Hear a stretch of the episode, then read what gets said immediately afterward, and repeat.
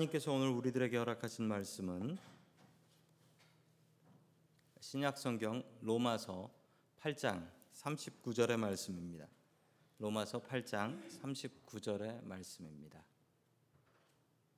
자, 우리 같이 읽습니다. 시작. 높음이나 깊음이나 다른 어떤 피조물이라도 우리 주 예수 안에 있는 하나님의 사랑에서 끊을 수 없으리라. 아멘. 자, 우리 옆에 계신 분들과 인사 나누겠습니다. 반갑습니다. 인사해 주시죠. 네, 반갑습니다. 죄송합니다. 뒤 화면이 꺼진지도 모르고 우리만 열심히 찬양을 했네요. 예. 다음에는 한 분이 그냥 안 보여요 하고 한번 소리 질러 주세요. 우리는 그냥 뒤만 보니까 보이는 줄 알거든요. 자, 첫 번째 하나님께서 우리들에게 주시는 말씀은 예수님께서 우리를 위해서 기도하신다라는 말씀입니다. 예수님께서 우리를 위해서 기도하신다. 자, 로마서 8장 34절 말씀 같이 봅니다. 시작. 누가 감히 그들을 정죄하겠습니까? 그리스도 예수는 죽으셨지만 오히려 살아나셔서 하나님의 오른쪽에 계시며 우리를 위하여 대신 간구하여 주십니다. 아멘. 예수님께서 우리를 위해서 지금도 간구를 하고 계신다라고 합니다. 그리고 그 간구하시는 곳이 어디라고 합니까? 성경에 무엇이 나와 있나요? 어디에 예수님께서 계신데요? 하나님의 오른쪽에 계신다라고 합니다. 하나님의 오른쪽에서 기도를 하시니 하나님께서 이 기도 소리를 안 들을 방법이 있을까요? 없지요. 자, 오른쪽이라는 것은 성경에 다른 의미가 있습니다. 오른쪽 오른손잡이 왼손잡이가 있지요. 그런데 성경에서 오른손의 의미, 오른쪽의 의미는 힘이라는 뜻이 있어요. 힘. 그래서 하나님께서 우리를 도와주신다고 할 때 이사야 41장 10절에는 의로운 오른손으로 붙잡아 준다라고 합니다. 그러면 하나님이 오른손잡이신가 생각할 수 있겠지만 그 얘기가 아니고 성경에 나오는 오른쪽은 힘, 힘이란 뜻입니다. 자, 오른쪽에 앉아 계신다라는 것은 힘 있는 자리에 앉아 계신 예수님께서 기도하고 계신다라는 뜻입니다. 그곳에서 우리를 위해서 기도하신다고 하니 이게 얼마나 든든한 일이 아닐 수가 없겠습니까? 자, 그런데 우리를 위해서 간구하시는 분이 예수님만 계신 것이 아닙니다. 우리 몇 주 전에 보았던 말씀이지요. 로마서 8장 26절 말씀 같이 봅니다. 시작. 이와 같이 성령께서도 우리의 약함을 도와주십니다. 우리는 어떻게 기도해야 할지도 알지 못하지만 성령께서 친히 이루다 말할 수 없는 단식으로 우리를 대신 간구하여 주십니다. 아멘. 또 우리를 위해서 기도하시는 분이 누구라고 합니까? 성령님께서 우리를 위해서 기도하신다라고 합니다. 그러면 성령님의 위치는 어디입니까? 어, 아까 하나님의 오른편이니까 왼편에 계시겠거니 생각하시면 안 돼요. 그 성경에 그렇게 안 나와요. 성령님께서 계신 위치는 지금 우리 옆입니다. 우리와 동행하고 계십니다. 우리와 함께 하십니다. 자, 지금 예수님께서는 하나님의 오른쪽에서 기도하고 계시고 또한 성령님께서는 내 옆에서 기도하고 계시고 그리고 하나님께서는 우리의 기도에 지금 귀를 기울이고 계시다라는 말씀입니다. 지금 이 기도의 잔치가 벌어지고 있습니다. 성부, 성자, 성령 하나님께서 각자의 위치에서 우리의 기도를 듣고 계십니다. 이 기도의 잔치에 참여해야 하지 않겠습니까? 우리는 기도해야 됩니다. 우리는 기도해야 되는데 우리 하나님 예수님 성령님께서 우리를 위해서 기도하신다라고 합니다. 이걸 어려운 말로 무엇이라고 하냐면 중보 기도라고 해요. 중보 기도. 다른 사람을 위해서 기도하는 것을 이야기합니다. 우리 예수님 성령님께서 나를 위해서 중보 기도하고 계시다라는 거예요. 나를 위해서. 우리도 중보 기도 해야 됩니다. 중보 기도는 나의 기도뿐만 아니라 나로 가까운 사람부터 가까운 곳부터 기도하는 것을 말합니다. 먼저 나 자신을 위해서 기도해야 됩니다. 그리고 내 옆에 있는 가족들을 위해서 기도해야 되고 나의 친척들을 위해서 기도해야 되고 내가 만나는 사람들을 위해서 기도해야 되고 내 교회를 위해서 기도하고 회사와 나라와 민족과 세계를 위해서 기도해야 됩니다. 기도는 이렇게 방향으로 나아가야 됩니다. 자신의 기도부터 시작해서 차츰차츰 멀어지며 다른 일을 위해서 기도를 할 줄 알아야 합니다. 여러분들의 기도는 누구를 위한 기도입니까? 여러분들은 누구를 위해서 기도해야 되겠습니까? 우리 중보 기도 해야 됩니다. 오늘 금요일 이 시간 또한 우리가 매일매일 저녁과 낮 시간에 기도할 때 그 기도는 중보 기도여야 됩니다. 나만의 기도만 하고 끝나는 것이 아니라 중보 기도는 끝이 없어요. 중보 기도는 내 기도는 금방 끝날 수 있어요. 그런데 중보 기도는 끝이 없습니다. 그리고 누구의 기도를 하나님께서 들어 주실 줄 모릅니다. 그러므로 기도해야 됩니다. 우리 김현석 집사님이 기도해 주시기도 했지만 유아를 위해서 기도해 주시면 감사하겠습니다. 얼마나 힘드시겠어요. 지금도 오늘도 얘기 들어보니까 병원에서 이 병원 저 병원 다니면서 계속 검사 받고 있는데 너무 힘겨운 시간들을 보내고 있다라고 합니다. 그래도 부모는 지칠 수 없잖아요. 여러분 특별히 유아를 위해서 기도해 주시고 어, 치료가 온전히 잘 진행되고 원인이 잘 파악될 수 있도록 기도해 주시면 감사하겠습니다. 중보기도의 능력을 체험하는 저와 성도 여러분들 될 수 있길 축원합니다. 아멘. 두 번째 하나님께서 주시는 말씀은 사랑으로 영적 전쟁에서 승리하라라는 말씀입니다. 사랑으로 영적 전쟁에서 승리하라. 자, 로마서 8장 35절의 말씀을 같이 보겠습니다. 시작. 누가 우리를 그리스도의 사랑에서 끊을 수 있겠습니까? 환란입니까? 공고입니까? 개입니까? 헐벗음입니까? 위협입니까? 또는 칼입니까? 아멘. 당시 로마 교회가 어떤 상황이었는지를 보여주고 있는 말씀입니다. 당시에 로마 교인들이 당하고 있었던 상황이 어떤 상황이라고 합니까?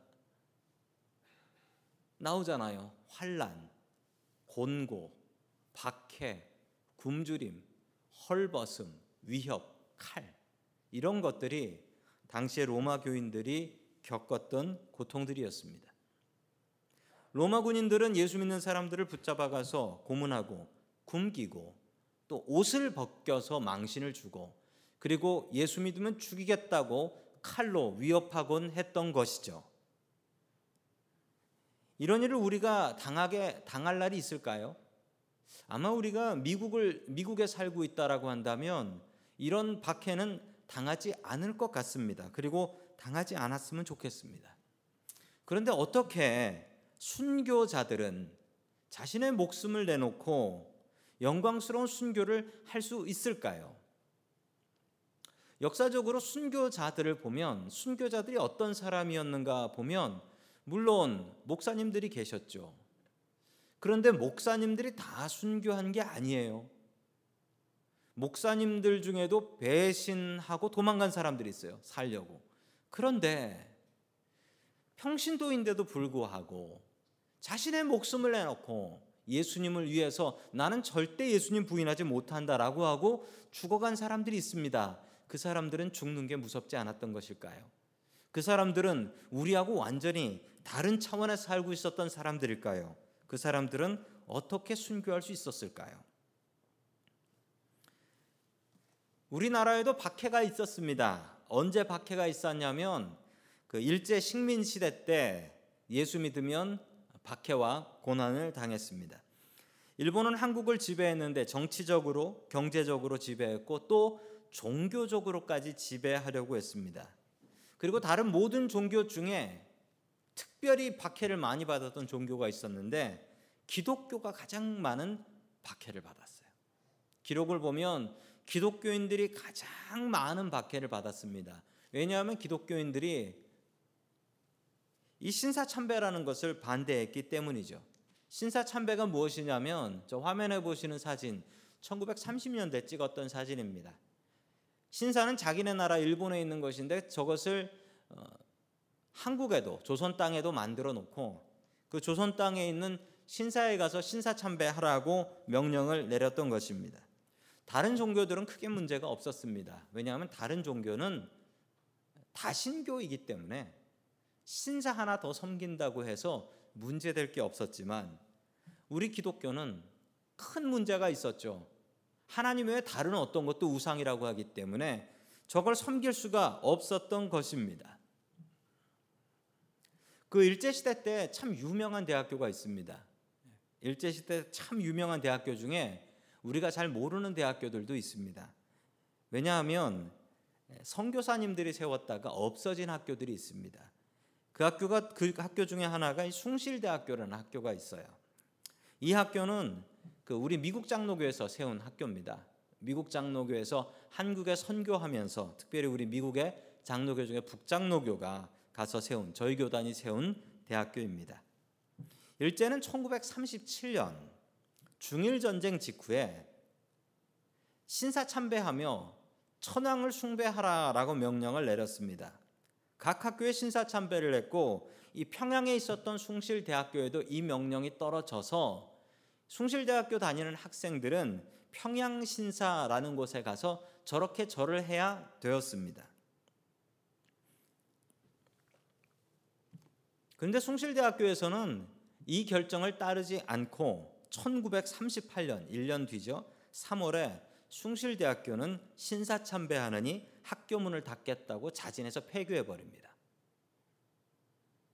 신사 참배 안 하면 학교 문 닫아 버린다고 하니까 그러면 우리 스스로 문 닫아 버리겠다라고 문 닫아 버려요. 그래가지고 피나 가지고 상도동에다가 다시 학교를 세우게 되었습니다. 만약에 학교 문 닫지 않았으면 어떻게 되었을까요? 죽음을 두려워하지 않고 예수를 믿는 비결은 무엇이었을까요? 그 사람들은 왜 그렇게 했을까요? 왜 그렇게 무식하게 학교의 문까지 닫아가면서 예수를 믿었던 것일까요? 그 이유가 로마서 8장 37절에 잘 나와 있습니다. 우리 같이 봅니다. 시작. 그러나 우리는 이 모든 일에서 우리를 사랑하여 주신 그분을 힘입어서 이기고도 남습니다. 아멘. 그 비결이 무엇이라고 합니까? 사랑 때문이라고 합니다. 그분의 사랑 때문에 이긴다가 아니고 이기고도 남습니다라고 합니다. 이기고도 남습니다. 그 사랑의 힘이 더욱더 크다라는 것입니다. 사랑의 힘이 얼마나 큽니까? 사랑의 힘이 얼마나 큰지 여러분들 자녀를 낳아서 키우시는 분들은 아실 것이고 또한 우리의 부모님들이 어떻게 우리들을 키웠는지 생각해 보면 아시지 않습니까?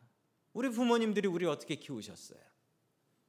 자식들을 목숨같이 사랑하고 자식을 위해서 평생 봉사하고 희생하며 살지 않으셨습니까? 그리고 우리는 그것을 본받아 우리의 자녀들을 위해서 그렇게 살아가고 있지 않습니까? 이게 사랑의 능력이 아닌가요? 사랑의 능력을 체험하시고 그 능력을 채우셔야 됩니다. 우리가 고통을 피할, 피하려면 피해야 되는데 고통을 피하지 못할 때가 있습니다. 고통을 피하지 못할 때는 사랑을 늘리는 것이 답입니다. 사랑을 늘리는 것이 정답이에요. 자, 그 사랑의 모습이 로마서 8장 38절, 39절에 나옵니다. 시작. 나는 확신합니다. 죽음도 삶도 천사들도 권세들도 현재일도 장래일도 능력도 높음도 깊음도 그 밖에 모든 피조물도 우리를 우리 주 예수 그리스도 안에 있는 하나님의 사랑에서 끊을 수 없습니다. 아멘. 고통을 피할 수 없었습니다. 그래서 바울이 택한 방법은 무엇이었냐면 고통을 피할 수 없으니 고통을 이길 수 있는 사랑을 더 늘렸다라는 것입니다. 주님께서 베푸신 사랑이 얼마나 큰지 알고 나니 이 고통 따위쯤이야 넉넉히 이기고도 남는다라고 고백을 했던 것입니다. 바울은 힘겨울 때마다 주님의 사랑을 기억했습니다. 오늘 우리 예배 드리면서 주님의 사랑을 찬양하는 여러 찬양들을 불렀습니다. 그 찬양들 우리의 삶 속에서 계속 부르십시오. 그리고 주님께서 주신 사랑을 기억하며 살아야 됩니다. 우리가 고통을 피할 수 없을 때 그 고통을 이길 수 있는 힘은 사랑입니다.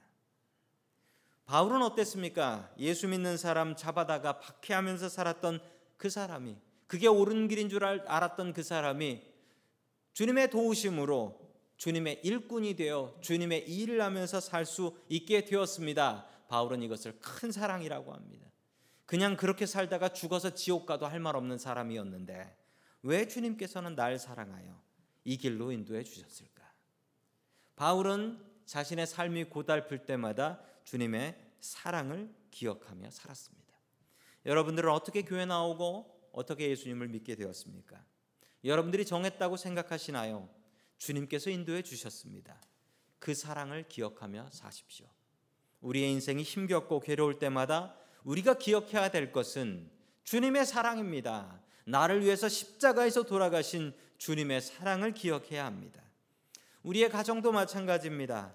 가정이 사랑하며 살아가야 되는 이유는 힘겹기 때문이지요. 삶의 무게가 무거워질수록 우리에게 필요한 것은 사랑입니다. 사랑하는 힘이 없으면 그 힘겨운 인생 같이 이겨나갈 수 없기 때문에 그렇습니다. 사랑하며 살아야 돼요.